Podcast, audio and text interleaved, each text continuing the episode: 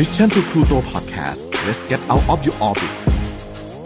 Sport Journey ที่ไหนมีกีฬาที่นั่นมีวัฒนธรรมกับผมโจอี้ชัยยุทธ brought to you by Number 24ตัวแทน Shutterstock ประเทศไทย your one-stop intelligent creative platform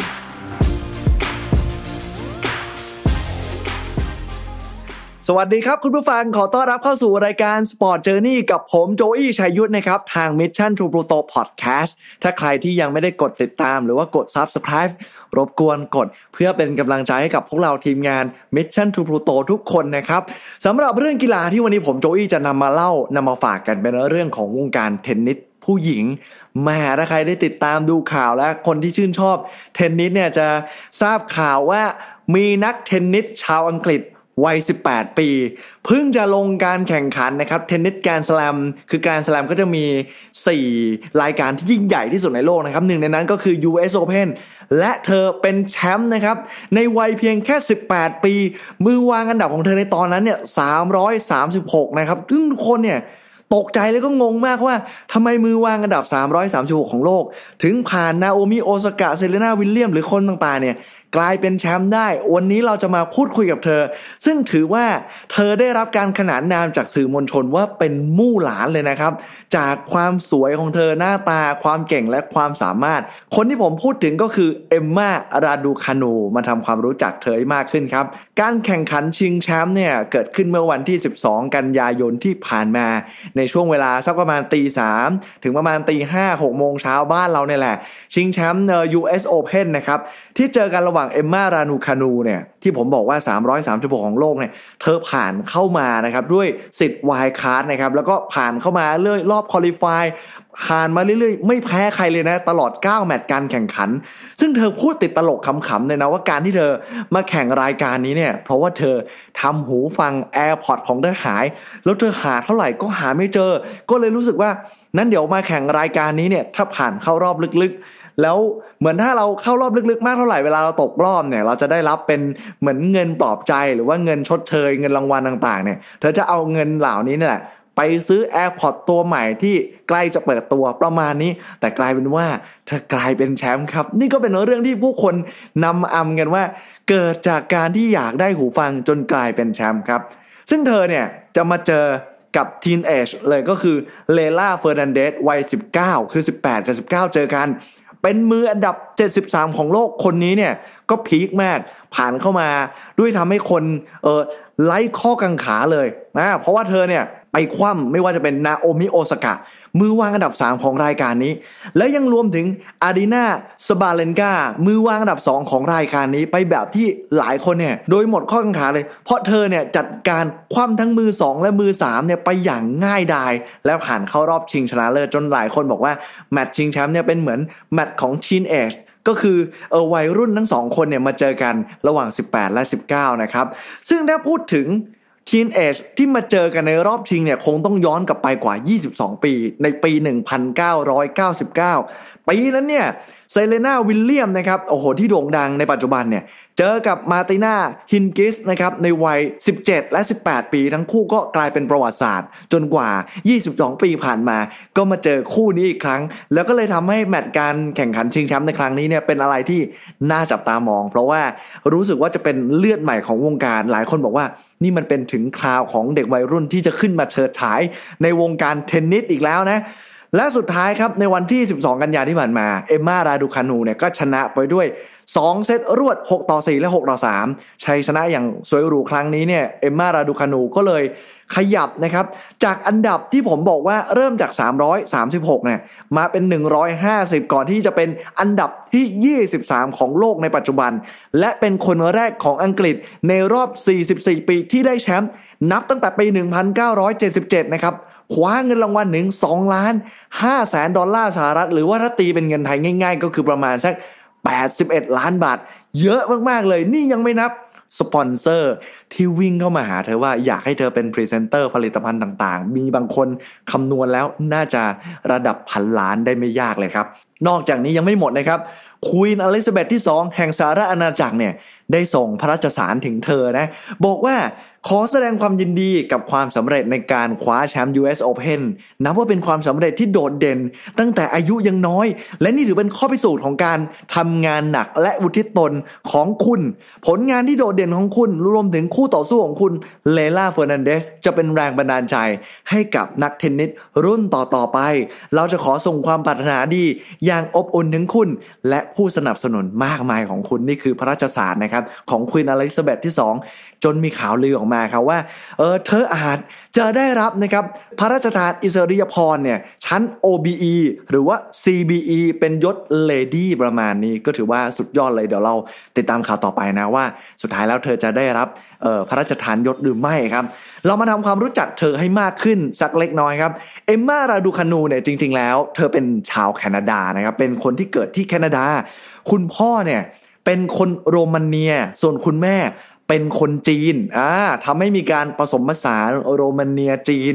เกิดแคนาดา แล้วก็ย้ายมาอยู่อังกฤษประมาณนี้ เธอเลยมีใบหน้าเหมือนชาวเอเชีย บางคนบอกว่าอาจจะเหมือนคนไทยอะไรเงี้ย แล้วก็สื่อก็ยกให้เธอเป็นมู่หลานเพราะความเก่งและความสวยของเธอ แต่ว่าครอบครัวเนี่ย ย้ายมาอยู่ที่อังกฤษตั้งแต่เธออายุเพียงแค่ 2 ขวบเท่านั้นเด็กมากๆ พ่อแม่ของเธอนะครับประกอบอาชีพเกี่ยวกับการเงินไฟแนนซ์ต่างๆทำงานหนักมากๆ เธอเห็นพ่อแม่เธอทำงานหนัก แล้วก็ใส่ใจเธอตลอดเวลาเขาเรียกว่าอะไรอะสนับสนุนให้เธอเนี่ยไปเล่นกิจกรรมกีฬาหลายๆอย่าง ตั้งแต่การตีเทนนิสนะว่ายน้ำขี่ม้าสเก็ตบอร์ดก็มีบาสเกตบอลหรือว่ามอเตอร์สปอร์ตนะครับโกคาร์ดอ่าหรือแม้กระทั่ง โมโตครอสโอ้เยอะมากๆเลย ซึ่งเธอก็บอกว่าเธอเคยลงแข่งโมโตครอสอีกด้วยนะแม่เจ๋งมากๆเลยคือเล่นกีฬาแทบจะทุกอย่างเลยครับ คือครอบครัวของเธอเนี่ยสนับสนุนให้เธอเล่นกีฬาเนี่ยหลายอย่างมากแต่ว่า ในเรื่องของกีฬาเทนนิสเนี่ยเธอเริ่มหัดเล่นประมาณสัก 5 ขวบได้ครับ ก่อนที่เธอเนี่ยจะไปเริ่มฉายแววเข้าตาสมาคมที่มีชื่อว่า Law Tennis Association นะครับหรือว่าสมาคมเทนนิสของอังกฤษ จึงได้มอบโอกาสนะครับให้เดินทางไปเก็บตัวที่สมาคม แล้วก็ได้ฝึกซ้อมกับมืออาชีพ เจอครูเจอคุณครูต่างๆ ที่เก่งๆเนี่ยเจอคนที่เทรนเธออย่างออมีประสิทธิภาพจนเธอฉายแววขึ้นเรื่อยๆครับเธอก็ได้ไปแข่งขันในระดับเด็กแล้วก็เยาวชน และลาดูคานูเนี่ยก็เคยได้แชมป์ระดับประเทศทั้งรุ่นอายุ 9 ปี 12 ปี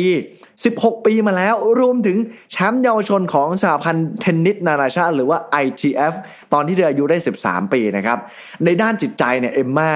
เล่าว่าเธอได้ซึมซับวิธีคิดนะหรือว่าทัศนคติการเป็นยอดนักสู้เนี่ยจากครอบครัวแล้วก็คุณแม่ชาวจีนของเธอครับ เธอเล่าให้ฟังว่า เธอจะได้มีโอกาสเดินทางไปเยี่ยมญาติที่ประเทศจีนอยู่บ่อยครั้ง พวกเขาเนี่ยจะมีความเข้มงวดในด้านของวิธีคิด การไม่ยอมแพ้ การต่อสู้อยู่เสมอ ว่าห้ามยอมแพ้ต่ออะไรก็ตาม เราจะต้องเป็นนักสู้ แล้วก็บอกว่าพ่อแม่และครอบครัวเธอเนี่ยเป็นเหมือนแรงบันดาลใจในการใช้ชีวิต แล้วก็ไม่เคยรู้จักการยอมแพ้ของเธอเลยนะครับ แน่นอน เธอพูดภาษาจีนได้ด้วยนะ แล้วก็พูดได้ดีอีกด้วย เธอได้เคยให้สัมภาษณ์เป็นภาษาจีน ผมฟังแล้วก็รู้สึกว่าประทับใจในตัวคนคนนี้มากเพราะว่ามีความสามารถหลากหลายมาก ๆ เลยครับ โดยหลังการแข่งขันล่าสุดที่ผ่านมาที่เธอเป็นแชมป์นะครับ เธอได้ให้สัมภาษณ์ถึงวิธีคิดและก็แนวคิดของเธอ ซึ่งผมรู้สึกว่ามันมีประโยชน์มากอยากจะนำมาแชร์และแบ่งปันกัน ไปเจอมาเธอให้สัมภาษณ์นะครับว่า เธอเป็นนักเทนนิสที่มีสไตล์ดุดัน แต่สิ่งสำคัญที่สุดก็คือ ความกล้าหาญในการแข่งขันครับ เธอคิดว่านี่แหละ คือจุดแข็งที่สุดที่เธอมี ในสถานการณ์บางครั้งเนี่ยเวลาที่มันคับขัน เธอจะไม่มีวันยอมปล่อยให้โอกาสมันหลุดลอยไปเด็ดขาด เธอจะต่อสู้อย่างไม่ยอมแพ้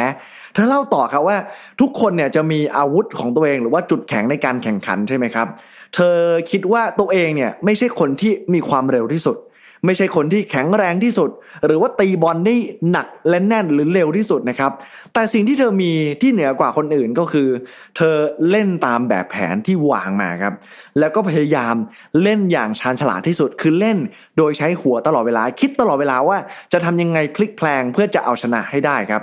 อาวุธสำคัญของเธอก็คือการเรียนรู้เกมการแข่งขัน คือพยายามอ่านเกมอยู่ตลอดเวลา แล้วก็พยายามมองหาหนทางที่จะเอาชนะคู่แข่งให้ได้นี่มันคือคุณสมบัติที่เธอตั้งใจจะพยายามรักษามันไว้ต่อไปนะครับขณะที่โค้ชของเธออ่ามาดูโค้ชของเธอกันบ้าง โค้ชของเธอนะครับไม่ใช่ใครที่ไหนก็คือไนเจลเซียร์สซึ่งเป็นพ่อบุญธรรมของแอนดี้เมเร่ซึ่งเป็นนักเทนนิสชาวอังกฤษชื่อโด่งดังอยู่แล้วนะครับเขาให้สัมภาษณ์นะครับว่า